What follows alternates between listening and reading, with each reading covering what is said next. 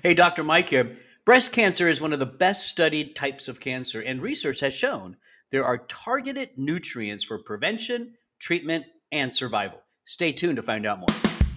You're listening to Live Foreverish, a show dedicated to helping you live just a little longer.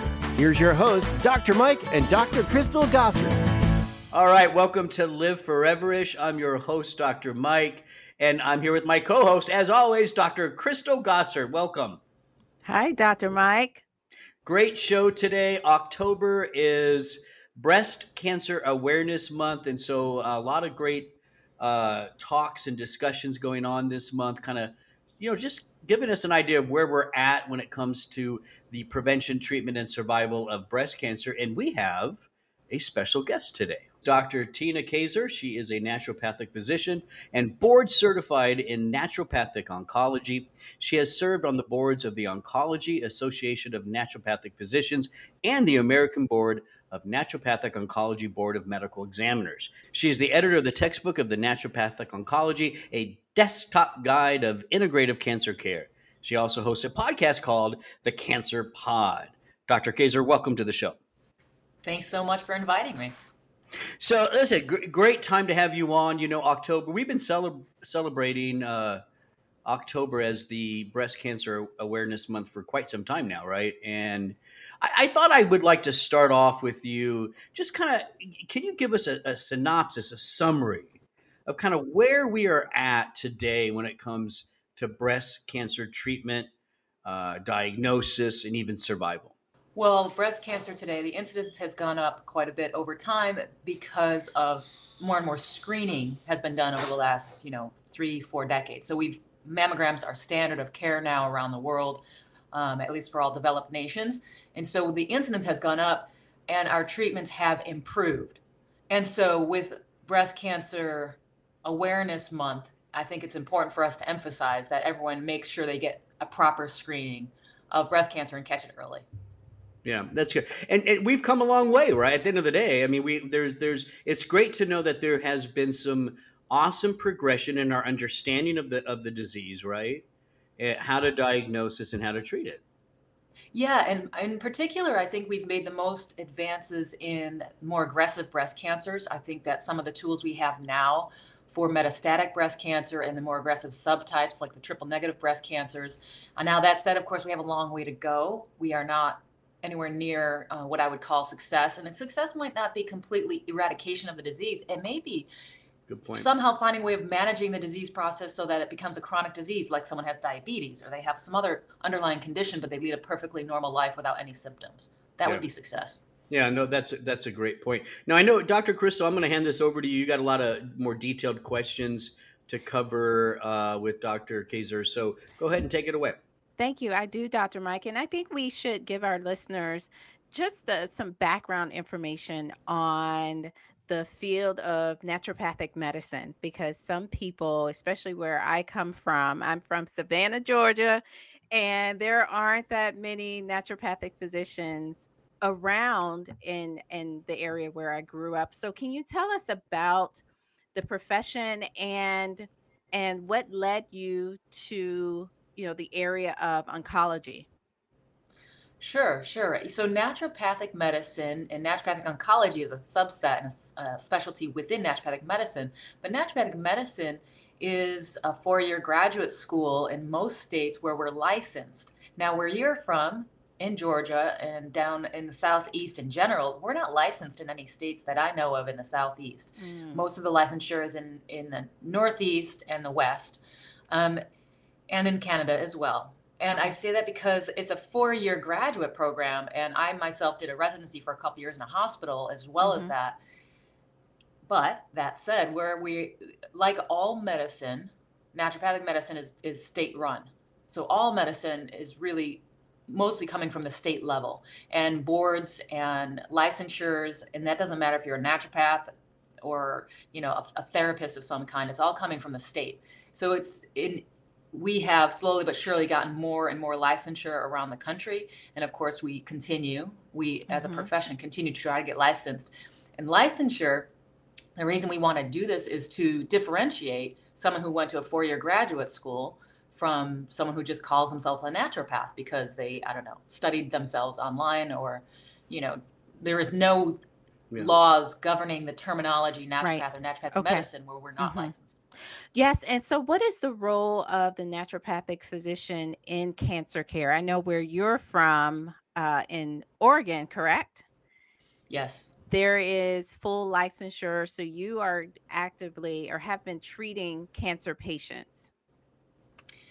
Yeah, even in Oregon, technically treatment is not what I'm doing. It's an integrative approach. I'm complementing, I'm integrating, I'm there is a mandate which and there should be, as there should be everywhere, that everyone sees a medical oncologist, conventional medical oncologist, um, for their assessment and for their treatment. Now, if people refuse treatment, that is an individual's choice generally. Um, I myself don't do alternative medicine. I do integrative medicine. So I prefer when people are doing both. I Mhm. think that gives them the best of both worlds. Like my, I see my job as, you know, helping steer them within the conventional world because I've been doing this long enough to know kind of all of the choices in the conventional world and to help people make their decisions when they hit that wine road in the road and should I do this or should I do that? Um, I do help people with that, but then I help them get through it and get through it as smoothly as possible with as little side effects as possible. And an interesting thing in conventional oncology is that the best data and the best outcomes are when people can do the full treatment at full dose on schedule. And that's what I see as my primary role when people are in active treatment. Say they're, you know, they have to do a chemotherapy or radiation. My job is to make that tolerable and to lower the side effects so that they don't have to delay their treatment and they don't have to reduce the dose. Because as you do that, you lose a little bit of the, you know, the if you're do, playing a numbers game and there's so much benefit percentage wise, you lose a little bit of of benefit, or you could, I Mhm. should say. Nothing's a given when you're dealing with numbers. Yeah, yeah. Right. So when a patient, let's say, you know, someone has a diagnosis, they're being treated conventionally, and they come to you, what is your approach? What are you? What are the first steps with that patient? Um, I know there is uh, research now on certain nutritional support that can, you know, help the chemotherapy work better. Um, so, what is your role, and and what are some of those first steps with working with with a naturopathic physician? I think some of the first steps is to assess the patient where they're at. You know, you know. So what we were doing as a naturopath, I mean, I do cancer care, but I'm still focused on an individual sitting in front of me when I'm in the clinic, right? So Mhm. my assessment is who is this person? What are their habits? What are their foundational um, measures that they already take? Do they sleep well? Do they eat well? Do they move during the day? What's their support at home? Because when people go through treatment, it's not an individual. The entire whoever they live with is going with through it with them, right? So do they Mhm. have enough support? And I might even turn my attention to those caregivers because sometimes that's who brings them in my office and make sure that their loved ones have, you know, uh, feel like they are also doing everything they can possibly do to help. Um, so what I do is usually do a full assessment, uh, see where they're at, and then prioritize from there. Like, what do they need as a person, regardless of treatment? You know, do they need Mhm. help with their sleep, et cetera? And then what does the treatment entail? What should we expect from that treatment as far as side effects? And what side effects limit the use of that treatment? So if Mhm. I know that peripheral neuropathy, right, numbness, tingling, and pain in the fingers and toes limits the use of that drug, I will make that top of mind to say, let's make sure that doesn't get severe enough to stop a treatment that would otherwise be beneficial. So I see prioritizing kind of what we need to address as both a constitutional thing in that person and the individual, Mhm. who they are, what they need for support in a general sense of health, and then looking at their treatment and saying, okay, how do we get you through this? Because I kind of think of all of the conventional treatments when they're temporary, right? When you got to go through chemo or radiation Mhm. or even surgery, as kind of a, a firewall. You got to get through the fire and to the other side. And there's different ways of doing that, Mm. right? You can do it safely. You can do it like I want to protect them as they go through it, but they have to go through it to get to the other side. Mhm. And if that's the case, that my job has been you know, it, for that time is very clear. Yeah. Let me let me ask you a quick question on that. So when you look at you know helping, let's just look at chemo for a sec, right? Um, mm-hmm. As you said, and and I love the, the way you said it, and I agree with you. You know, helping somebody complete chemo on time, on dose, like that's that's key. Uh, what what kind of outcomes have you seen? Like when when somebody like you, uh, an expert, a cancer expert, naturopathic doctor, when you get involved and you understand the side effects, you understand the the, the nutritional, um, you know, supplements you want to use to, to support them through that? What kind of outcomes are you seeing versus somebody who doesn't see somebody like you? Well, you know, it's interesting, right? My my audience or my my patients are my patients, and I'm not at the cancer center seeing the general population. But here's the evidence that I think proves that this is helpful. One, I don't see statistically i just don't see what i read on paper like if there's a 50% mm. chance of this causing peripheral neuropathy i will not have 5 out of 10 patients on that treatment have neuropathy now that said i'm very mindful at all times of not interfering with the chemotherapy right, right. so i don't want to say oh you didn't get peripheral neuropathy but that's because we reduce the drug's effect i mean that's the opposite of what we want mm. so we we're very selective and very careful i think a testament to the idea of integrative medicine, integrative oncology, whether it's with a naturopathic physician or a conventionally trained physician who goes back and learns integrative medicine. Medical oncologists, the ones who are prescribing the chemotherapy, tend to send them my, my way right so the medical yeah. oncologist who is seeing you know 20 25 patients in a day maybe only one of them or two of them are seeing a naturopath they can see the difference as well. And I think ah, the referrals yeah. from our conventional colleagues yep. is the best testament to our to the medicine itself. I think that that is like in the longer this is this goes into the relationships in the bridge building that we have to have with our conventional colleagues in, in any given town because we work together and we're all working for the patient. I mean, our common ground is we all want the best for that person. Mm-hmm. And so if everyone just keeps that in mind and, and checks their ego at the door, then it works out. Listen, I love it. It's a, it's a great answer. I, I'm not an MD who's involved with cancer. I've done a little bit as a radiologist and stuff, but in my own limited experience, I can tell you I've never seen um, a supplement like, like, just use the neuropathy as an example, right? I've never seen nutrients that support healthy nerve function affect chemo efficacy. I've never seen it. No, and this goes into understanding the various agents and understanding those supplements and those agents really well, and then understanding the chemotherapy or the how radiation works to, to um, kill cells, and understanding the mechanisms of both. Because sometimes it depends on the supplement, but a lot of times I, I tell people, you know, you could have a forest fire and a garden hose, and that might be the equivalent of this supplement against that chemo, mm. right? Or is this a, you know, is this is this really going to do something to the chemo. So something that I emphasize all the time because I think this is also very good common ground is that we don't want deficiencies. Right? I think we can all agree that going through right. any kind of nutrient deficiencies, it doesn't matter if it's zinc, magnesium, vitamin D, deficiency, we can all agree is not ideal. So I think that is also something I make sure with every single patient is like, okay, let's just first and foremost make sure you're not deficient before we even mm-hmm. think about giving you things that are you know, over, uh, actually preventative or high dose of specific supplements. Right. But speaking of supplements, are there any that you almost always suggest? Like they're your top ones, and maybe not supplements, maybe just dietary suggestions? Well, the dietary stuff looks a lot like a Mediterranean diet, high in vegetables, you know, plant-based food. Um, I generally this is in getting to know your patient and seeing where they where they find their joy in food because mm-hmm. that's important. I mean, food should be something that is not where you plug your nose and swallow it down. I mean, food is a joy in life. Granted, during treatment, taste derangements can cause it to be not so pleasant or mm-hmm. mouth sore. Unless it's broccoli. Broccoli, you have to close your nose to swallow it. Okay, anyway. well, as as any vegetable lover, I'm going to just say, well, you just haven't had it prepared right.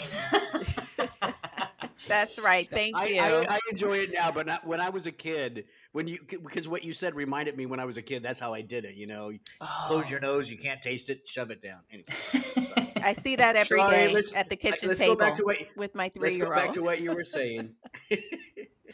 Well, here's you know, the taste buds go into training when they're young.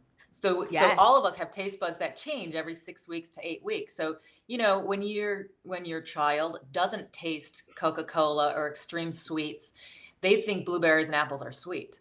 But So if they're, you know, sipping a sipping a soda every day and they taste an apple, they're like, that's disgusting. this doesn't taste, taste like cardboard in comparison to Coke. Thank you. I, I I told Dr. Mike that maybe a couple of weeks ago, and he thought it was mumbo jumbo. See, Dr. Mike? Oh no. What? I never. I what? do you- Ugh, Doctor Crystal. okay, I'm sorry. You you can continue. I'm I'm very right. curious to hear. Okay, so so things I'll just go right to supplement because I think the foundational stuff is this always the same across the board. I mean, Mhm. regardless of what we're, you know, just good health habits. Um, exercise, good sleep, try to keep the stress load down, avoid toxins and chemicals if possible. Because so there's like the basic foundation for health.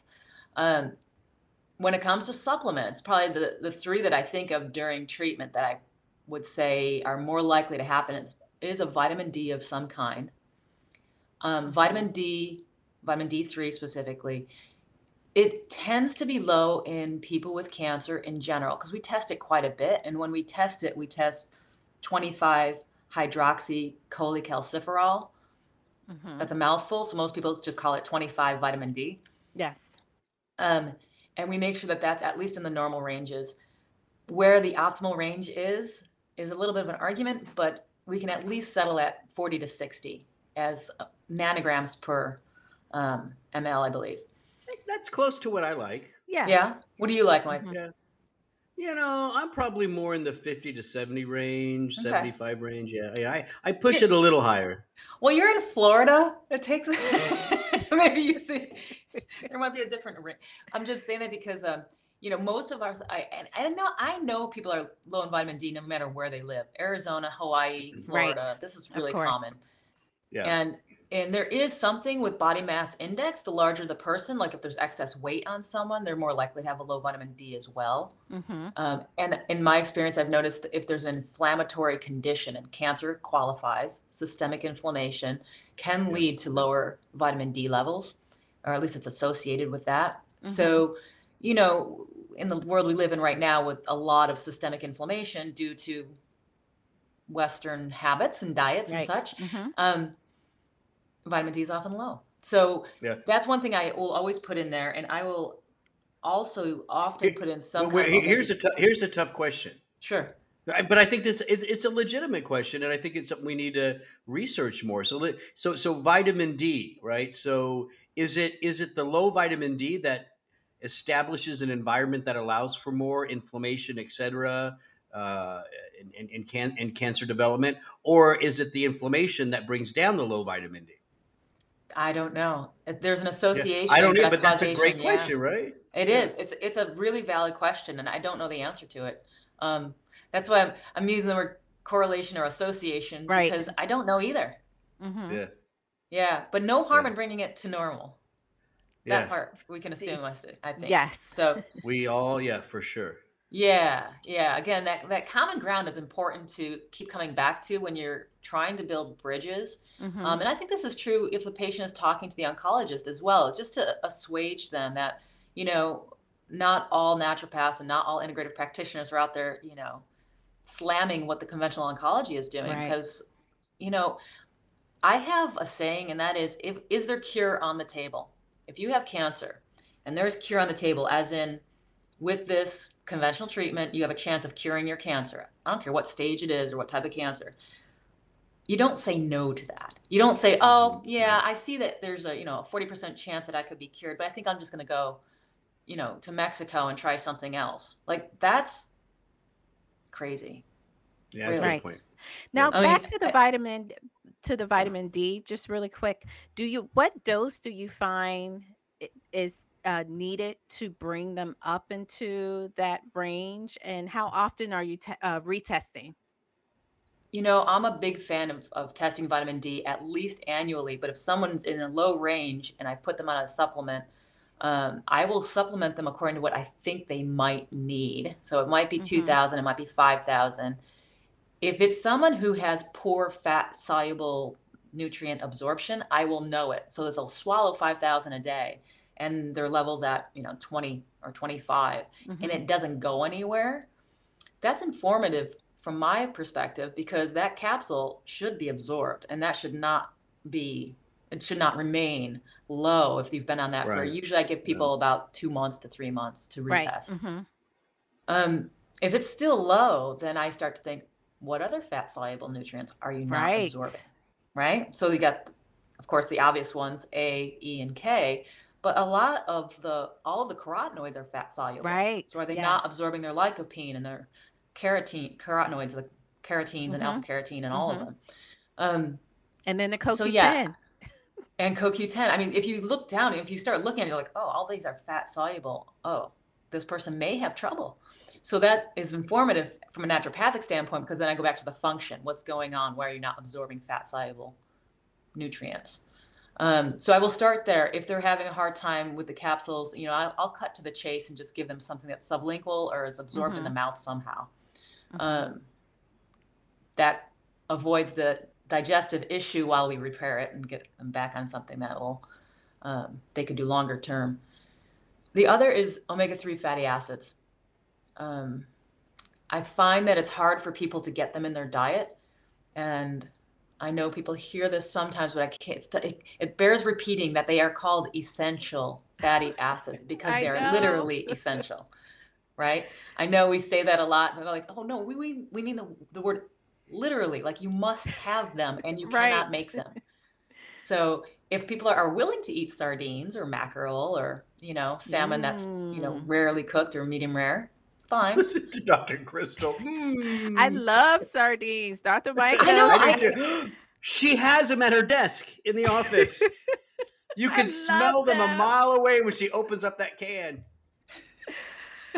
yes, they are the best little tiny little great source of omega 3s. It's a great They way really to are. get those omega 3s. And again, I have patients that are willing to eat their sardines. That's great, but a lot of people aren't.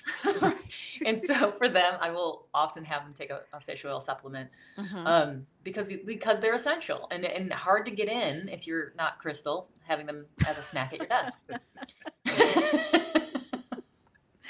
I know. And then it's and of course you're you really shouldn't eat the fatty fish every day, you know, considering what's in our water supply and our oceans.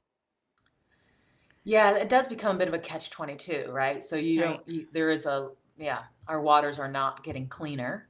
Um, I think that that is changing. I think we're becoming more aware. I, at least I'm very optimistic about that. Um, but for now, you, you do have to, there's a little bit of a buyer beware in sourcing your fish as well as the fish oil. Yeah. So so so vitamin D, omega oil is very important. I think I I think our audience is waiting to hear a little bit about.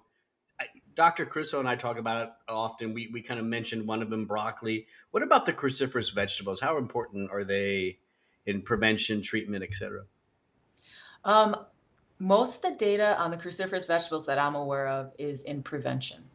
Um, Mm. There's some really interesting data out on the components of cruciferous vegetables, and that's indole 3 carbinol, that's the Mhm. DIM, diindolylmethane, it's the sulforaphanes.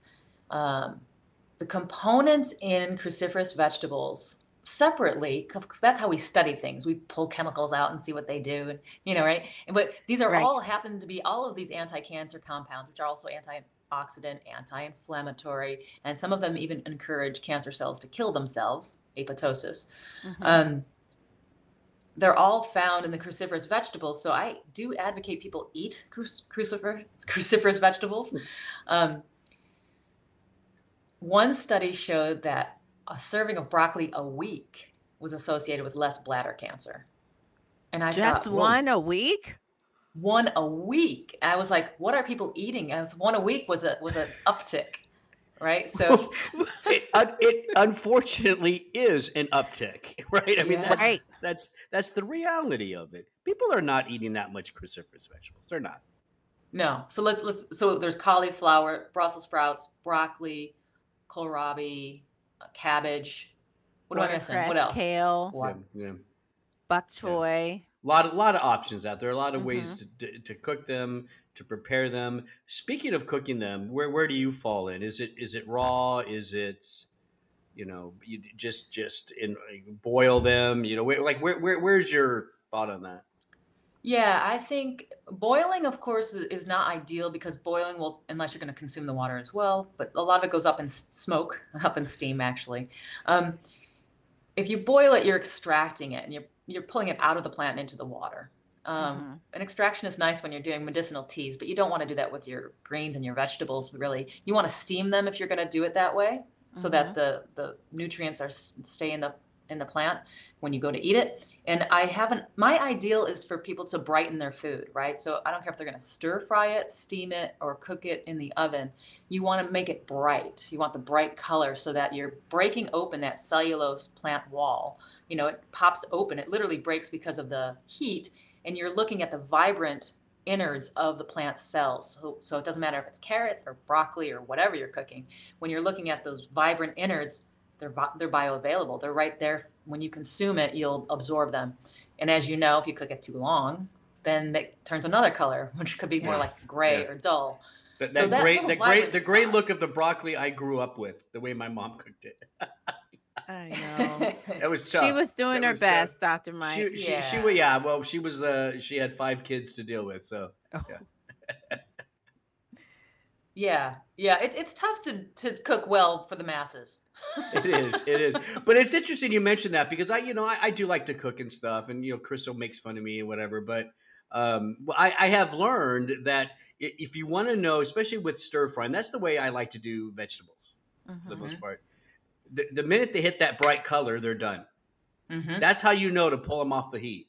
Once you see that green go bright green, Mm-hmm. that's when you know the broccoli raw or the the the the, the, spr- whatever you're doing. It- That that's Yeah. that's when you you pull them off the heat and they're ready to go. So Yeah, I have learned our- that, Doctor Crystal. All right, Dr. Mike.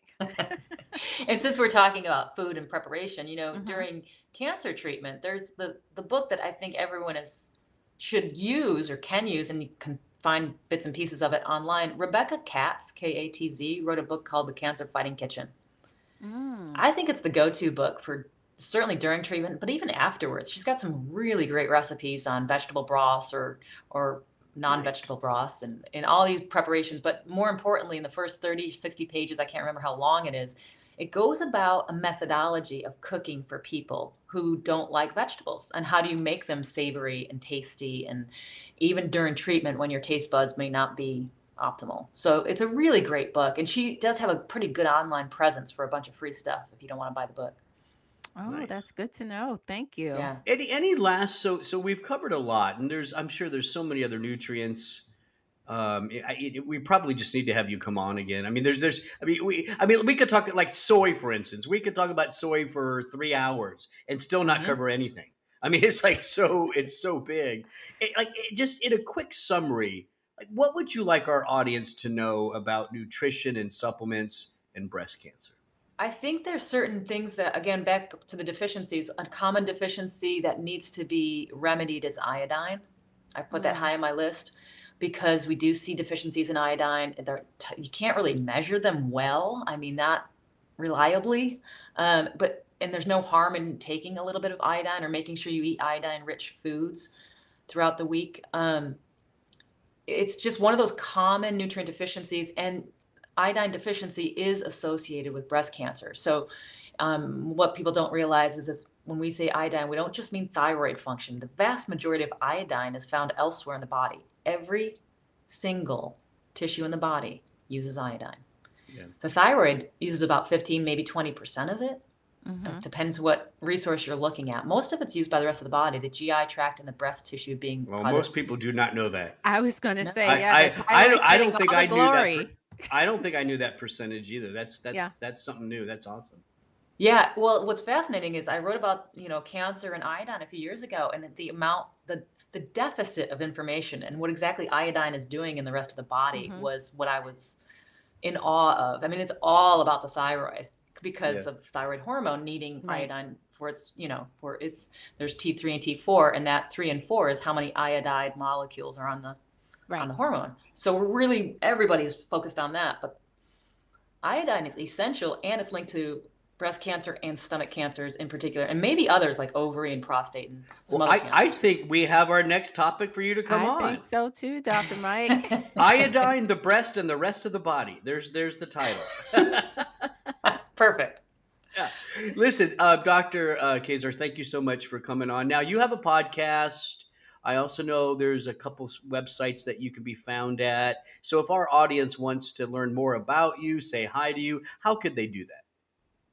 Yeah, yeah. So the podcast that um that I just started about a month ago, but we're we're going to have a nice presence online, The Cancer Pod. You can find us at thecancerpod.com, and then my website at Roundtable Cancer Care, where that's where I my personal website for hmm my consultation practice, and I do lectures and consultations with professionals and patients. Awesome. Thank you for coming on today. Thanks for having me. So you're listening to Live Foreverish. Don't forget, you can go to liveforeverish.com and download a bunch of their podcasts. And whenever you do that, please like, share, comment, and subscribe so you never miss a show. That that's liveforeverish.com. I'm Dr. Mike. Thanks for listening.